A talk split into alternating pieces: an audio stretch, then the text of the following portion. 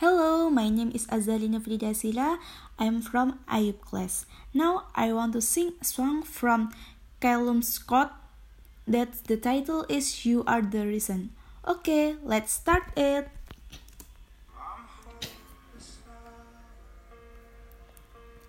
I'd climb every mountain and swim every ocean just to be with you and fix what I've broken.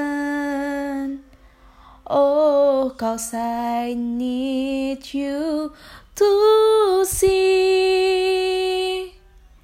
that you are the reason. This song is tells the story of someone who wants to get back with his partner, even though he has to go through various obstacles. But he tried to be able to fix all the mistakes made before. Mistake and bad habits can usually damage a relationship, especially with our life partner. The lyrics of You Are the Reason seem to give a brief description of the concept of regret after a loss. Usually, something will really feel very valuable if we don't have any more.